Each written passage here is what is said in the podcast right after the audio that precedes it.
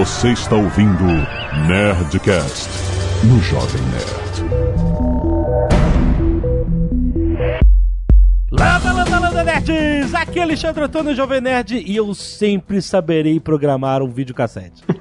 Aqui é o Atila e eu não quero nunca mais apertar um interruptor em casa. Pô, aqui é o Loic, eu sou evangelista para a internet industrial na GE e eu acabo de ser chamado pelo Alexandre de o super-homem da GE.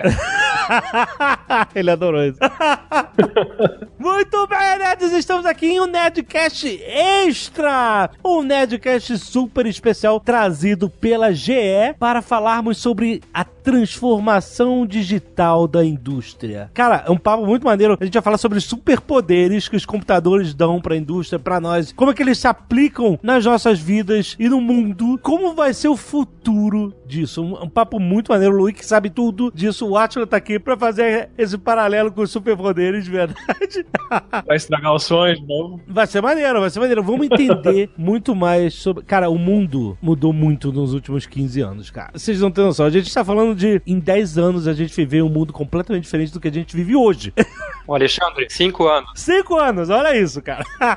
Você vê as previsões, cara, que aparecem de futurólogos, né? Agora eles falam de 2020, 2022. Você vê a questão do carro autônomo, que tá passando pelo mesmo fenômeno do que as indústrias. Aham. A gente pensava em 2050, a gente tá falando em 2025. Nossa, cara. O papo tá muito bom, quero entender isso. Vambora!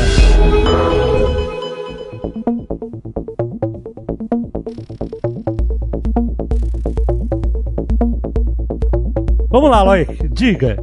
Então vou te dar alguns números, só para você entender como essa aceleração tá acontecendo, né, no mundo inteiro. Aham. Hoje, dia 19 de junho, 11 milhões de coisas, dispositivos, máquinas, carros, celulares, equipamentos vão se conectar na internet das coisas. 127 equipamentos por segundo. Eu falava Ah, mesma digo, hoje, tipo, em um dia. em um dia, ao longo de 2017, cada dia 11 milhões de dispositivos estão se conectando Nossa. novos, né, na, na internet das coisas. Quando eu falava isso no ano passado, fazia palestras e evangelizava o pessoal aqui na região, o número era de 8,6 milhões por dia. Quer dizer, a gente sente essa aceleração e o número mágico é 2020, 50 bilhões de coisas conectadas na internet das coisas. O que.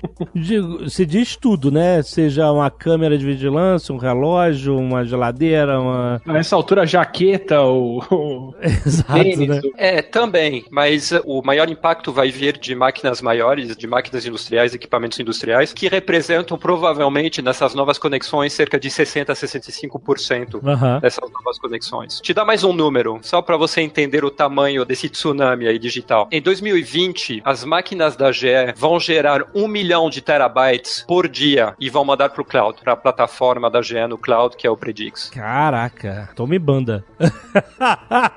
Então me banda e, e, assim essa internet industrial ela tem características muito distintas da internet que a gente conhece até agora e ela vai ter até 2025 duas vezes e meio o tamanho da internet como é que eu civil como é que eu posso chamar a internet do consumidor Vocês vão bater o Netflix. a gente vai bater o Netflix Caraca, olha aí. e assim, uma das características dessa internet é, primeiro, o volume estrondoso de dados, né? E o segundo, obviamente tem mais, mas o segundo que é absolutamente relevante é a questão da, do cyber, cyber security, a segurança cyber. Vou fazer um quiz com vocês, fazer uma pergunta pra vocês, pra ver se vocês são nerds de verdade ou não. Ih, começou. Olha aí. Ah, Se ganharem, eu mando uma camiseta da GE pra vocês do Predix. tá bom. O que é que aconteceu no dia 21 de outubro de 2016? Dia 21 de outubro, o dia que o Martin McFly chegou. Em dois- é, no Futuro 2.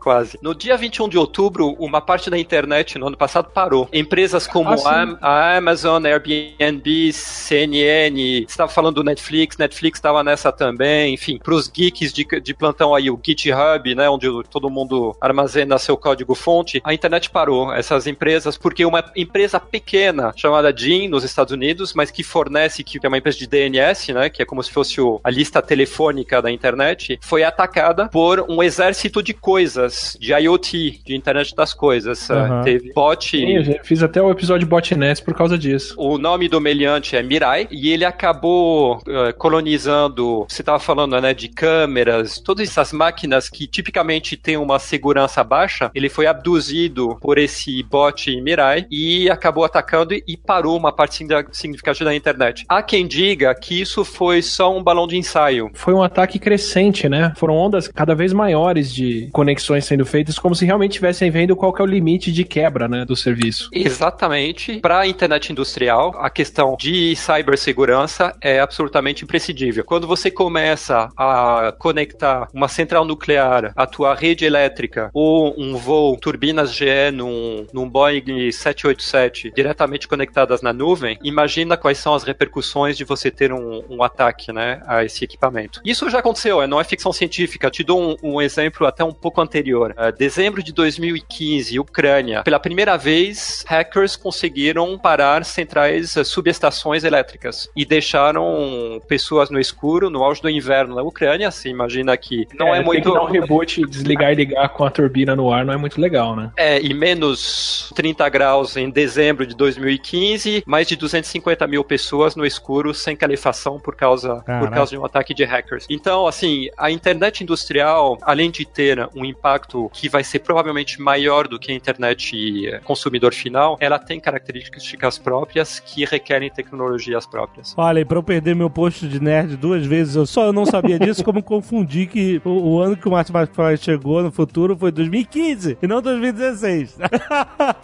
Quer dizer, a gente vai ficando velho, o tempo passa e você não vê, cara. Já faz dois anos que aconteceu. É verdade, eu tava, eu achei perfeitamente plausível que fosse 2016. Não é?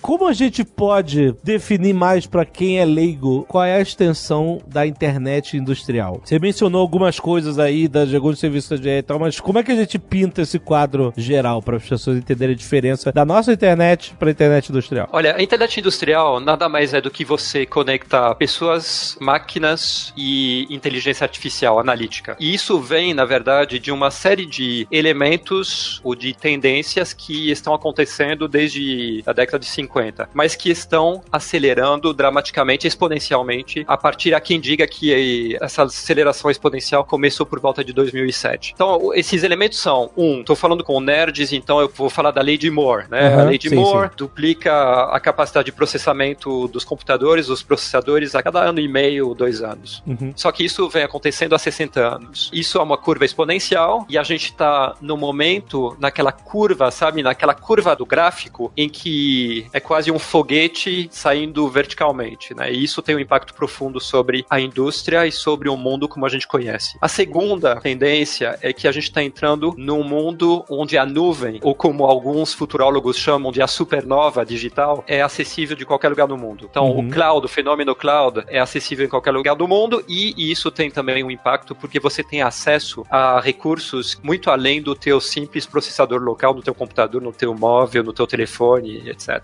Sim. Desculpa, isso é uma versão industrial do que a gente vê com o computador na palma da mão, que é o celular, e aquele monte de serviço via internet que a gente usa hoje em dia, né? Exatamente. E além disso, com o barateamento dos sensores agora, é só te dar mais um número pra você entender. Uma plataforma de petróleo hoje tem mais de 30 mil sensores. O interessante é que dos dados gerados por esse animal, que é uma, uma plataforma de petróleo, esse animal complexo, uhum. usa-se hoje menos de 1% do dado que é gerado. Então esse barateamento de sensores também tem um impacto, e quando você conecta esse dado, que é o próximo combustível dessa nova economia. Há quem diga que o novo combustível da economia digital não, não vai ser mais o petróleo, energia solar, o vento, vai ser o dado. Quando você faz essa conexão entre esse universo de dados não usados, onde 99% dos dados não são usados, com algoritmos na nuvem de inteligência artificial, de machine learning, aí a coisa muda de uma forma dramática e gera impactos na economia da ordem de trilhões de dólares, a gente está falando de 8,3 trilhões por ano de impacto de produtividade no setor industrial global. Deixa eu só ver se eu entendi. Por exemplo, esse exemplo que você deu da plataforma de petróleo, tem 30 mil sensores e ela só usar 1% dos dados são gerados por esses sensores. O exemplo que está na minha cabeça é o seguinte: você tem 30 mil sensores gerando dados que estão, assim, de uma forma muito simplificada, falando assim: tá tudo ok, tá tudo ok, tá tudo ok. Tudo aqui com a pressão, tudo aqui com a temperatura, tudo aqui com é, a perfuração, tudo aqui com mil máquinas que que funcionam lá dentro. E quando uma fala assim, opa, essa não está ok, você tem que prestar atenção nisso agora para consertar alguma coisa assim. Todos esses OKs que os sensores geram a cada minuto são inúteis porque é, são esses 99%, não é inútil, mas são esses 99% que não são usados porque é status quo. Nada mudou e tá tudo ok. Mas é importante que todos eles estejam trabalhando, gerando informação, porque justamente assim você pode ter um controle minucioso de qualquer alteração que aconteça numa máquina complexa como essa, certo? É isso? Às, às vezes ela sentiu até uma variação de temperatura do oceano Aham. e sozinha para aquela plataforma isso não importa, mas quando você coloca isso numa rede, tá te mostrando, sei lá, uma correnteza mudando, alguma outra coisa que pode ter impacto, Sim. mas que ali só você não vai ver, né? Aham. Você tem duas coisas aí acontecendo, viu, Alexandre? O primeiro é o que a gente conhece, amigos geeks, é o que a gente conhece como dark data. Aham. É dado que é gerado e não vai para lugar nenhum. Certo. Ele pode ir desde numa planilha Excel, ele vai ficar armazenado num servidor perdido em algum data center, mas o fato é que ninguém vai acessar esse dado, ele é gerado porque em algum momento foi instalado algum sistema, algum sensor, mas nunca se soube exatamente o que fazer com esse dado. A não ser que você queira fazer uma investigação, quero saber, olha, quero saber qual era a leitura desse sensor no dia tal, hora tal, e aí ele tá dizendo, ah, não, o sensor tá dizendo que tava tudo ok, então o problema não era nele. Isso, né? O dado tá lá, ninguém usa até que você precise investigar especificamente alguma coisa, né? Então, isso não é o Dark Data. O Dark Data ele não está conectado em lugar nenhum. Ah, ele está tá. armazenando o dado e ninguém está fazendo nada com ele, não está conectado na nuvem. Ele está no computador de um engenheiro de campo, mas esse dado não estamos tomando vantagem usando esse dado. Mas ele tá armazenado em um local, é isso. Ele só não tá na nuvem nem nada. Ele tá. E Uhum. tem o segundo elemento que é o que você estava dizendo, que é eu tô gerando esse oceano de dados, só que eu não tenho a capacidade de entender esse dado, de minerar esse dado, Uhum. de encontrar ouro nesse dado. Sei. O fato de você conectar esse dado na nuvem e começar a expor esse dado a algoritmos de machine learning, de inteligência artificial cada vez mais inteligentes, te fazem começar a perceber coisas nesse dado que nenhum ser humano seria capaz de perceber e que as máquinas, através de tecnologias como o gêmeo virtual, e aí eu vou deixar o Atila depois vender o gêmeo virtual, super gêmeos ativar, você começa a interagir com esse dado e a encontrar pepitas de conhecimento, de inteligência. Pensa numa fazenda eólica, sabe aqueles parques eólicos do Nordeste? Sim, sim, sim. Eu sou CIO da área de energias renováveis da GE, então eu, eu falo com propriedade. Você consegue modelar ou criar um algoritmo que entende como aquela turbina eólica está se comportando em função de idade, em função de condições de vento, em função de interferências ou turbulências que as outras turbinas acabam gerando em volta dela, e você consegue ajustar, por exemplo, o que a gente chama o pitch, que é o ângulo das pás, Sim, sim. ou até a cabeça do o hub da turbina, você consegue posicioná-la melhor em relação ao vento. Sabe quanto você consegue melhorar de geração de energia com esse tipo de tecnologia? Não. 20%. Caraca, é muita coisa.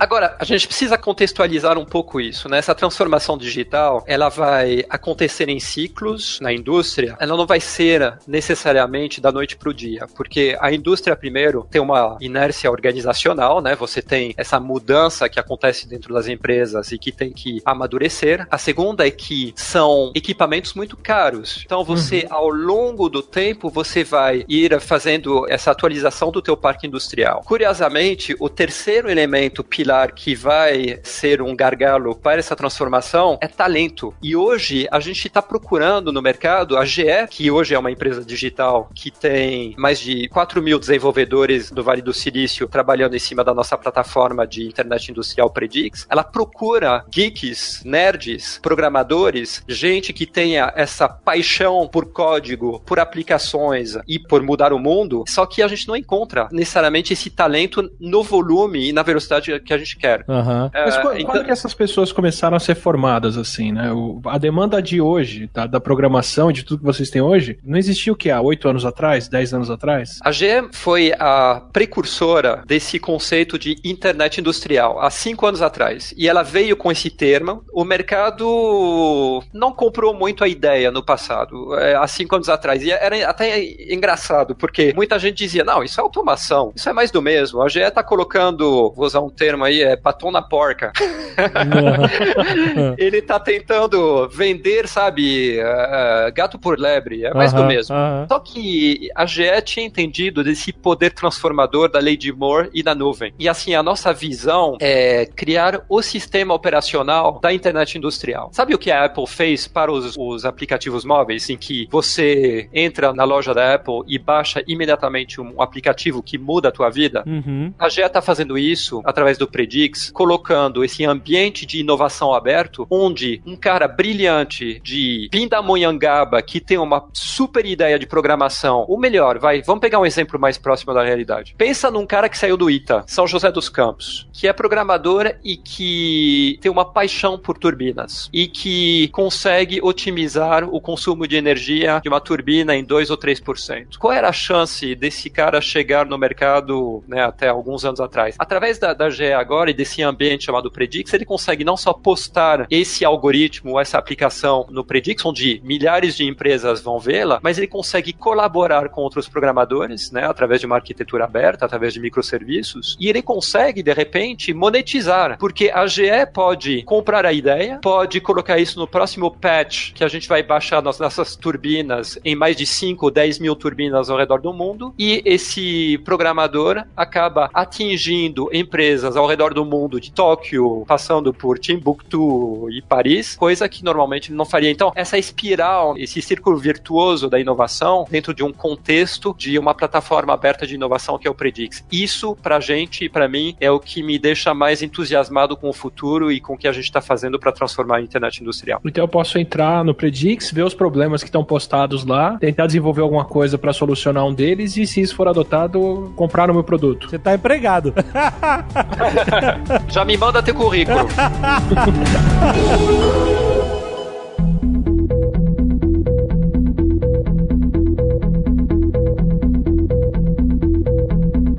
A gente tem aqui uma, um paralelo que a gente pode fazer com superpoderes. Que a gente pode facilitar a explicação de como essa revolução digital na indústria está acontecendo. Uma que o Loic já falou, que é o Digital Twin, né? O, o Super Gêmeos ativar, que é né, uma forma de você simular um, um processo digitalmente e, e exponenciar problemas que podem acontecer no futuro, etc. Espetacular. Atila, o que mais você sabe sobre Digital Twin? É o famoso vai dar merda no digital, né? Será que eu posso fazer isso? Será que eu posso misturar esse monte de coisa aqui? Como é Aham. que isso vai funcionar, né? Aí você seleciona o que você precisa instalar de equipamento, onde ele vai ficar, roda uma simulação e descobre se aquilo vai funcionar. Eu queria isso pra qualquer coisa na minha vida. Não é? Seria bom isso.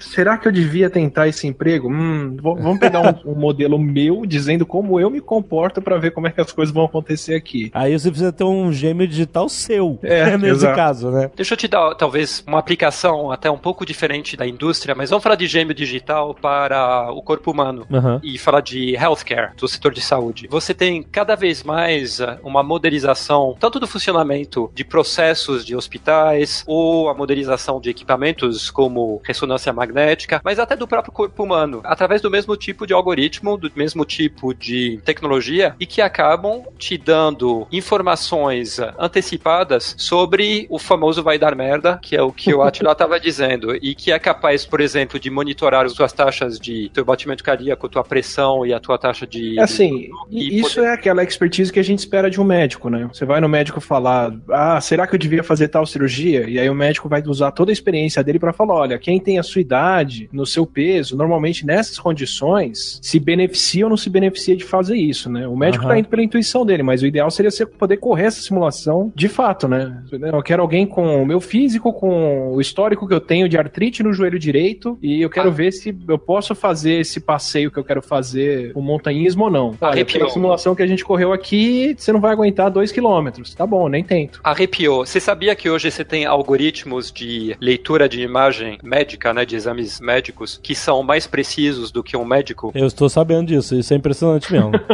E vou te dar um exemplo. A gente tem um caso com o Hospital de Barretos, que é um, um hospital referência em câncer de mama, onde através de algoritmos que conseguem ler a imagem assim que ela é captada no mamograma, na mamografia, ela é capaz de dizer imediatamente se a imagem vai poder ser aproveitada pelo médico ou não. E te dou um, um número. Antigamente havia até 60% de falha na captura da imagem, porque é um, é um exame dolorido. O que que significa que para até 60% das mulheres elas precisavam marcar um outro exame, voltar no outro dia para capturar de novo e fazer de novo o mamograma até conseguir ter uma imagem que pudesse ser utilizada. Agora, através do nosso centro de pesquisa no Rio, a gente conecta isso na nuvem, algoritmos de inteligência e de leitura de imagem e que são capazes de falar, sabe, é sinal verde, sinal vermelho, em tempo real. Caraca, que coisa impressionante. O exemplo mais tosco que eu já vi disso, mais tosco assim, perto da consequência e da escala disso, é você ter, por exemplo, um modelo de corpo seu, né? Você entrar numa loja para comprar uma roupa, alguma coisa pela internet, ela fala, olha, pelas medidas que você tem, essa roupa cai bem ou cai mal. Isso é o, o basicão, né? Perto de uma coisa dessa do tipo, será que uma cirurgia para extrair o tumor vai resolver para essa pessoa ou não, né? A gente chama de super gêmeo e é uma modelização de como um sistema vai se comportar, né? Que seja a máquina, que seja o ser humano. E a beleza desse modelo é que, colaborando com algoritmos, a gente vai se tornando cada vez mais inteligente e a gente vai conectando. Quando se começa a ter 50 bilhões de máquinas conectadas, trocando dados com a nuvem em 2020,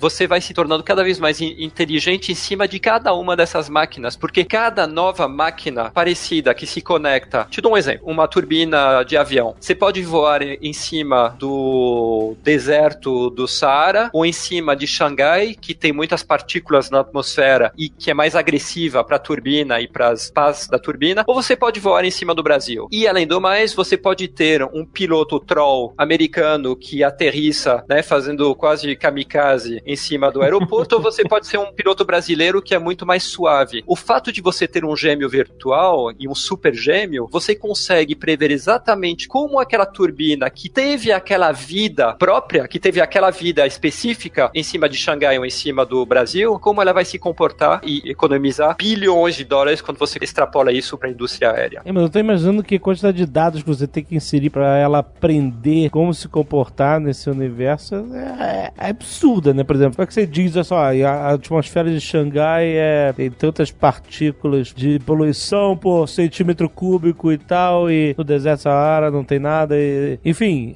imagino, né? Só imagino a quantidade de informação. É, você não captura, na verdade, a atmosfera de Xangai, mas você captura todos os índices vitais da turbina. Então você consegue ver como um material está se desgastando, uhum. como uma vibração tá, é maior do que na ah, outra, sim. como uma temperatura, como uma pressão, e você consegue inferir sobre o que vai acontecer com aquela turbina e quais foram as razões desse comportamento para esse elemento único que é a turbina 123 Alpha 3 que voa em cima de Xangai ou em cima do Saara. E eu imagino que tudo isso é cumulativo, né? A cada turbina que gera dados durante o uso e voos, etc, vai acumular informação em cima de outras que já vieram para o sistema, é isso, né? O sistema nunca para de ser alimentado com novas informações, certo? Certo, e aí eu te dou como exemplo um segundo superpoder, que é a expansão do campo de força. Uhum. Porque da mesma forma que você pode fazer isso para uma turbina de avião, você pode fazer isso dentro da empresa. E você pode começar a entender como um conjunto de equipamentos internos, pensa numa fábrica, como ela vai se comportar de uma forma mais ampla. Pensa num, por exemplo, numa empresa de aço, como a Gerdau, que tem 11 fábricas que tem mais de mil equipamentos e você começa a minerar esse volume monstruoso de dados. E você começa a conectar esses dados ao longo de todo o processo produtivo. Esse processo produtivo ele funciona né, como se fosse um fio digital ao longo da empresa. Ao longo de cada etapa do processo, você captura dados. Uhum. Dado é de graça. Você captura. Você tem um histórico Sim. até dos equipamentos, né? Então você olha para o pátio de máquinas, você sabe, ah, essa máquina aqui, ela foi fabricada em 2017 no lugar tal, ela está sendo operada aqui há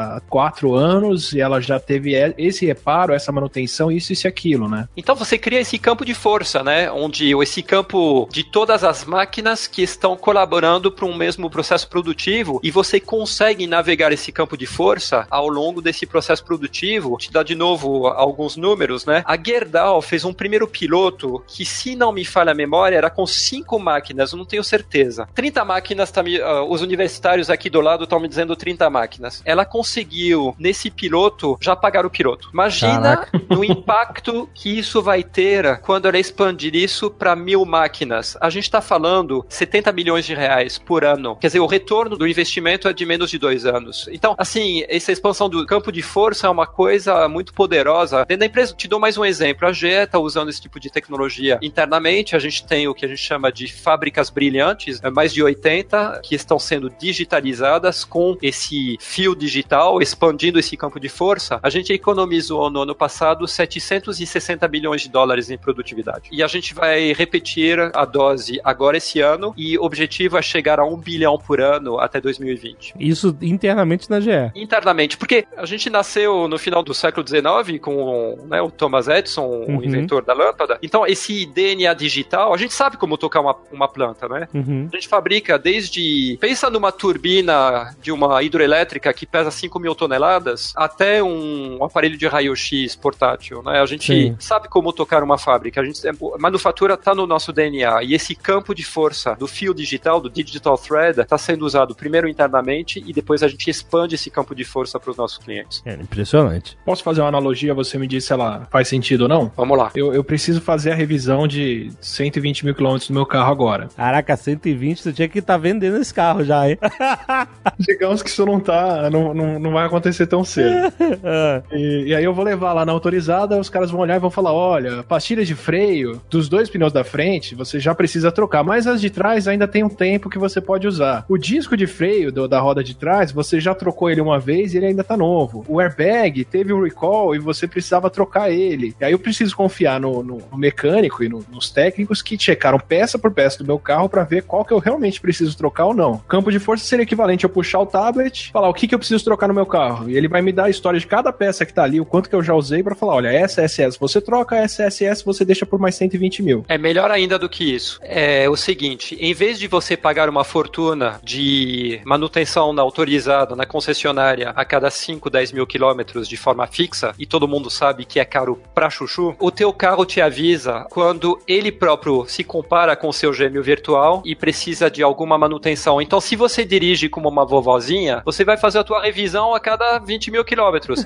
se você dirige como um ogro, você vai fazer a cada 7 mil quilômetros. E isso é super poderoso quando você expande isso para um setor industrial inteiro. Não, mas aí, nesse caso do Atlas, ele teria que ter sensores no carro inteiro, né? Para elas poderem ler e criar um histórico de uso de cada peça, etc. Essa é a maneira com que se faz. Cara, já pensou, você vai fazer uma viagem, aí você corre o GM digital e fala: olha, no percurso que você vai fazer, com o pé de chumbo que você tem, recomendo que você troque o pneu de trás. Então, eu não sei se as Brasílias 1973, que é o caso do, do Atila, já tem essa quantidade de sensores.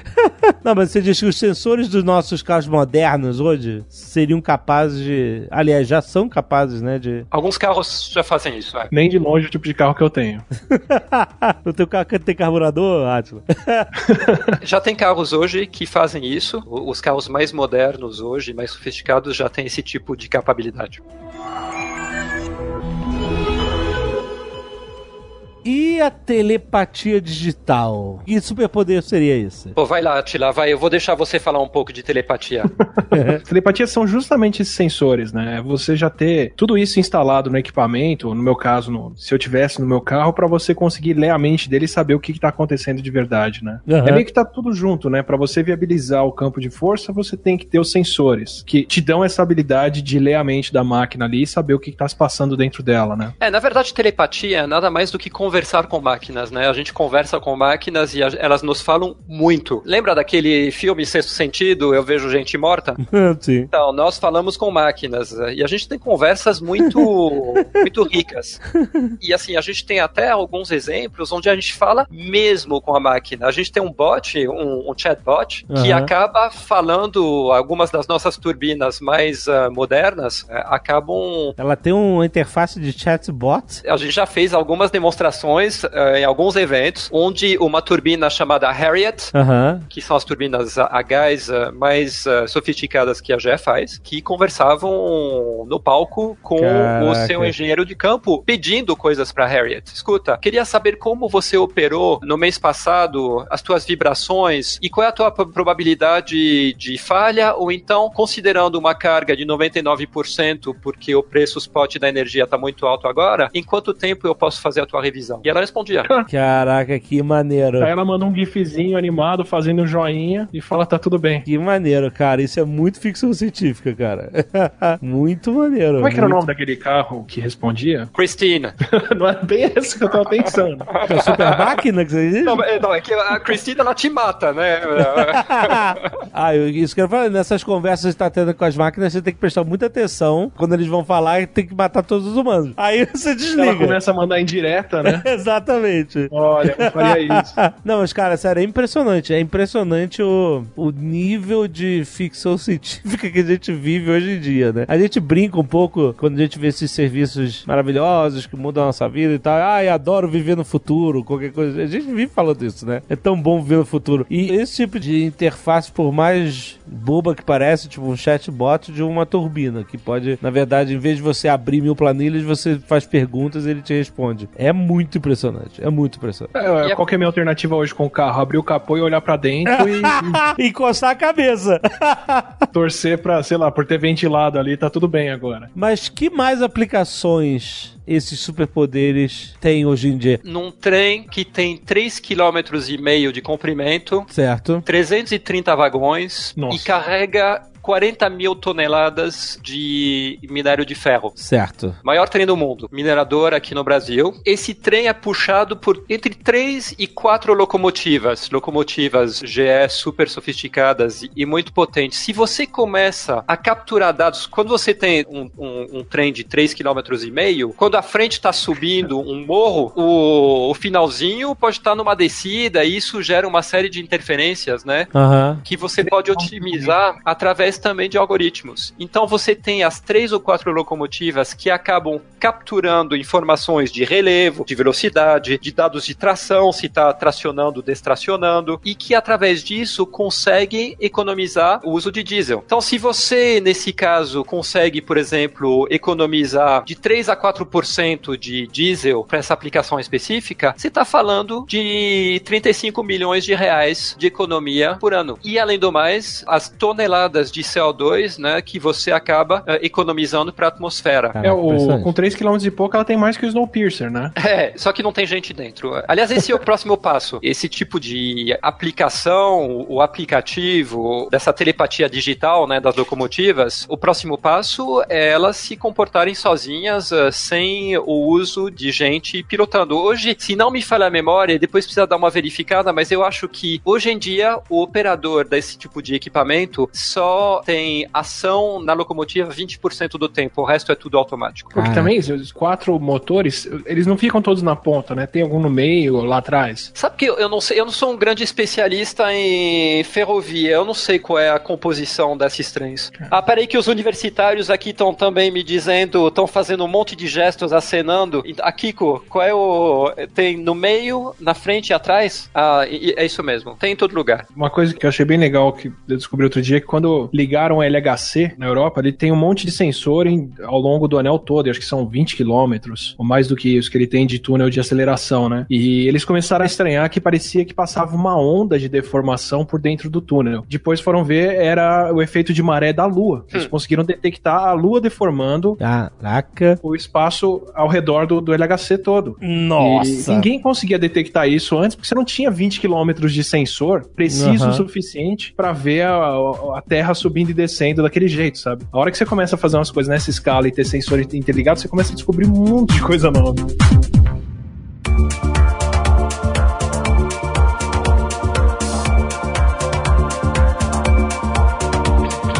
Olha só, a gente, de alguns anos para cá, tem se falado muito na terceira revolução industrial, de que a gente está vivendo uma mudança fundamental econômica com as tecnologias de comunicação, machine learning e tudo isso que a gente está conversando aqui hoje, né? Você acha que, na sua posição, com a sua experiência, você acha que daqui a algum tempo a gente pode ler nos livros de história que a gente está vivendo a terceira revolução industrial? Ô, Alexandre, você tá muito com o Marty McFly, né? De volta pro futuro aí. A terceira aconteceu no século passado, cara. Estamos na quarta já. Ah, é, ah, é quarta? É, pô. pô, cara. Qual foi a terceira? Pô, a, a terceira foi toda a parte de, de automação e, e, a introdução de computadores, né? De os PLCs, toda essa parte de, de automação mais simples. A segunda foi a eletricidade, a primeira foi o vapor, os teares, etc. Então a gente tá na quarta já. Oh, olha, olha aí, então tá bom. Tô corrigindo aqui. Não tem um teto para onde dá para enfiar a inteligência artificial, né? Eu, então... Quando comecei a ouvir falar sobre isso, eu falei, ah, é um, é um hype enorme. Até parece que tem alguma serventia de colocar inteligência artificial em tudo. Tem, tem, não tem muito limite pro que não fica melhor se tem uma inteligência por trás. Inteligência artificial é um dos elementos que estão transformando a indústria e também estão atrelados, obviamente, na lei de Moore, né? Porque você consegue se conectar com esse universo de processamento e de capacidades que é a nuvem e consegue fazer na nuvem coisas que você não conseguiria fazer no que a gente chama das bordas, né? No edge, que são os computadores que ficam localmente na tua indústria. Apesar, na verdade, da gente já ter hoje tanto equipamentos como softwares que conseguem, quando você está, por exemplo, numa locomotiva, como eu estava te dizendo, né? Ou numa plataforma de petróleo, você não tem necessariamente uma conexão muito boa com a nuvem ou muito rápida. Uhum. Então você precisa tratar esse dado de forma local. A gente já faz isso e só manda o essencial para a nuvem para encontrar aquelas pepitas de ouro que eu estou falando, né, minerando esse dado. Mas o dado já é preparado, ele é triturado localmente na plataforma Predix. Tem um outro elemento que eu acho. E aí a gente está falando de indústria, mas uh, vamos falar da sociedade como um todo, né, incluindo a indústria. E nós já usamos isso dentro da GE, que é tecnologias de realidade aumentada, realidade assistida, realidade virtual, né, em que um operador, por exemplo, que está montando uma turbina eólica e está fazendo toda a parte de cabeamento, usa um dispositivo através de óculos, onde ele vê num dos olhos qual é o próximo passo, onde é que tem que conectar. E a gente está caminhando para um mundo onde essa transição entre a realidade aumentada, que nada mais é do que a imagem que está à tua volta, com alguns elementos adicionais que enriquecem a experiência, uhum. ela vai estar tá inserida também na realidade virtual, que é o que você coloca quando coloca aqueles óculos lá, onde sim, você sim. vê uma montanha russa, né, por exemplo, virtual. Você vai aos poucos, né, regular ao longo do dia a forma como você quer ver e aumentar ou não a camada de virtualização que você tem no teu dispositivo. Então, estou jogando um game à noite em casa, eu vou estar 100% no virtual. Eu estou colaborando com máquinas ah, no meu emprego durante o dia, eu vou sintonizar ou fazer um, uma regulagem para ver mais do real e só ter um pouco mais de virtual para me ajudar nessa colaboração e no meu processo, na minha tarefa de produção. Então, isso tem, tanto na sociedade como no chão de fábrica, um impacto fundamental, porque equipamentos de realidade virtual estão se tornando cada vez mais sofisticados, leves e até simples de operar, né? Ah, daqui a pouco você vai comprar um óculos de 50 dólares, 100 dólares, você vai colocar, você não vai tirar durante o dia, você não vai ter que configurar muito, ele vai estar conectado em alguma plataforma via Bluetooth ou outra coisa, e ele já vai ah, te ajudar da mesma forma como hoje você vê na rua a galera toda pendurada no celular, né? O tempo todo até, né? Esbarrando uhum. nos postes. Isso uhum. não vai mais existir porque tudo vai vir através de uma interface de realidade virtual aumentada. Ah, por favor. Por favor, esse é o mundo que eu quero.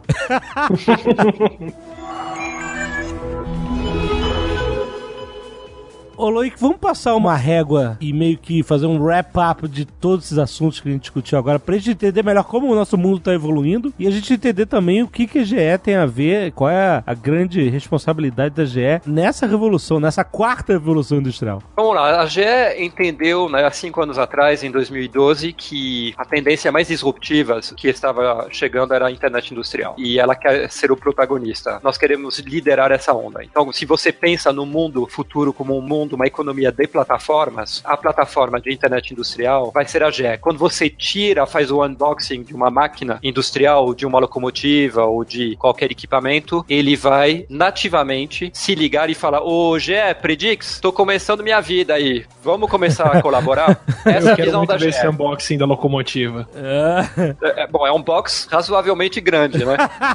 Então, é, essa é a visão da GE. Né? A gente não está falando só de equipamentos GE, a gente está falando de equipamentos industriais como um todo. Sim. E talvez o elemento mais uh, transformador uh, dessa proposta da GE é a questão de inovação e de ser uma plataforma aberta de inovação, onde cérebros, pessoas, algoritmos, uh, programadores do mundo inteiro podem se conectar no Predix e começar a inovar. Isso é muito legal. E aí você começa, sabe, em cima disso, a falar: vamos mudar o mundo, sabe? 1% de impacto numa indústria inteira é um impacto gigantesco. Então, a GE quer ser o ator, o mocinho, vai usar novela, quer ser o mocinho, quer ser uh, o Tony Ramos da internet industrial. adorei, adorei. e assim, trazer parceiros, né? Vamos, gente, se tem programadores que tem essa gana de mudar o mundo, que tem essa gana, saibam que isso não é só no mundo digital do consumidor normal, da internet normal. Existe na internet industrial. Isso não é futuro, é realidade. E a empresa espera vocês no Predix, espera vocês. A gente tem um monte de plataformas que compartilham esse tipo de informação, de conteúdo. Por favor, se conectem, captem informação, se conectem comigo nas plataformas, nas mídias sociais. A gente quer realmente que vocês eh, sejam parceiros nessa mudança do mundo e da indústria. O que, você acha que seria mais importante para alguém que está interessado nesse caminho saber sobre o Predix? Para quem é mais leigo ainda, mas está interessado. Se querem saber mais do que a GE está fazendo, a gente tem um, o gereportsbrasil.com, que é um blog que veicula esse tipo de informação. Quem quiser se conectar comigo também no LinkedIn, fiquem à vontade. Eu sempre posto material bem na vanguarda e acho que seriam os dois melhores caminhos. Links aí no post. Às vezes meio inocente de pensar sobre natureza e outras coisas, pensando numa discussão que eu estava tendo até no Nerdologia de mudança climática, e de repente às vezes você participar de uma plataforma com a Predix e você achar uma solução que vai economizar 1% de diesel de todas as locomotivas, isso tem um impacto ambiental e isso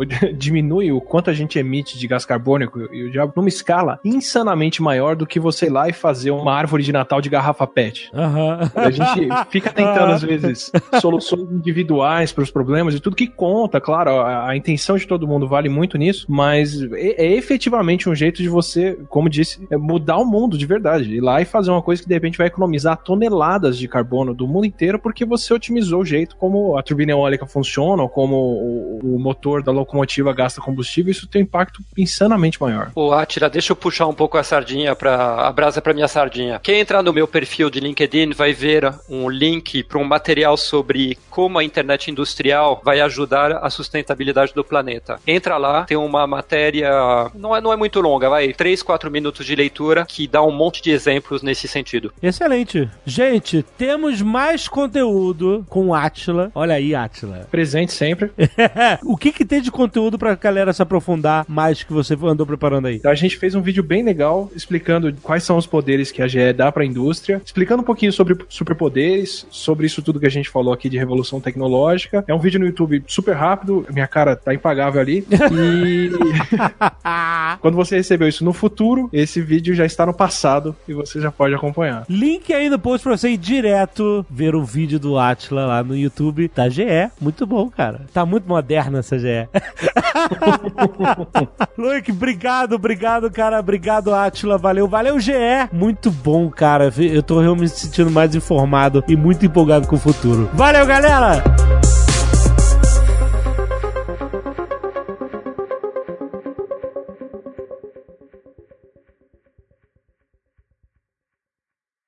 Este Nerdcast foi editado por Radiofobia, podcast e multimídia.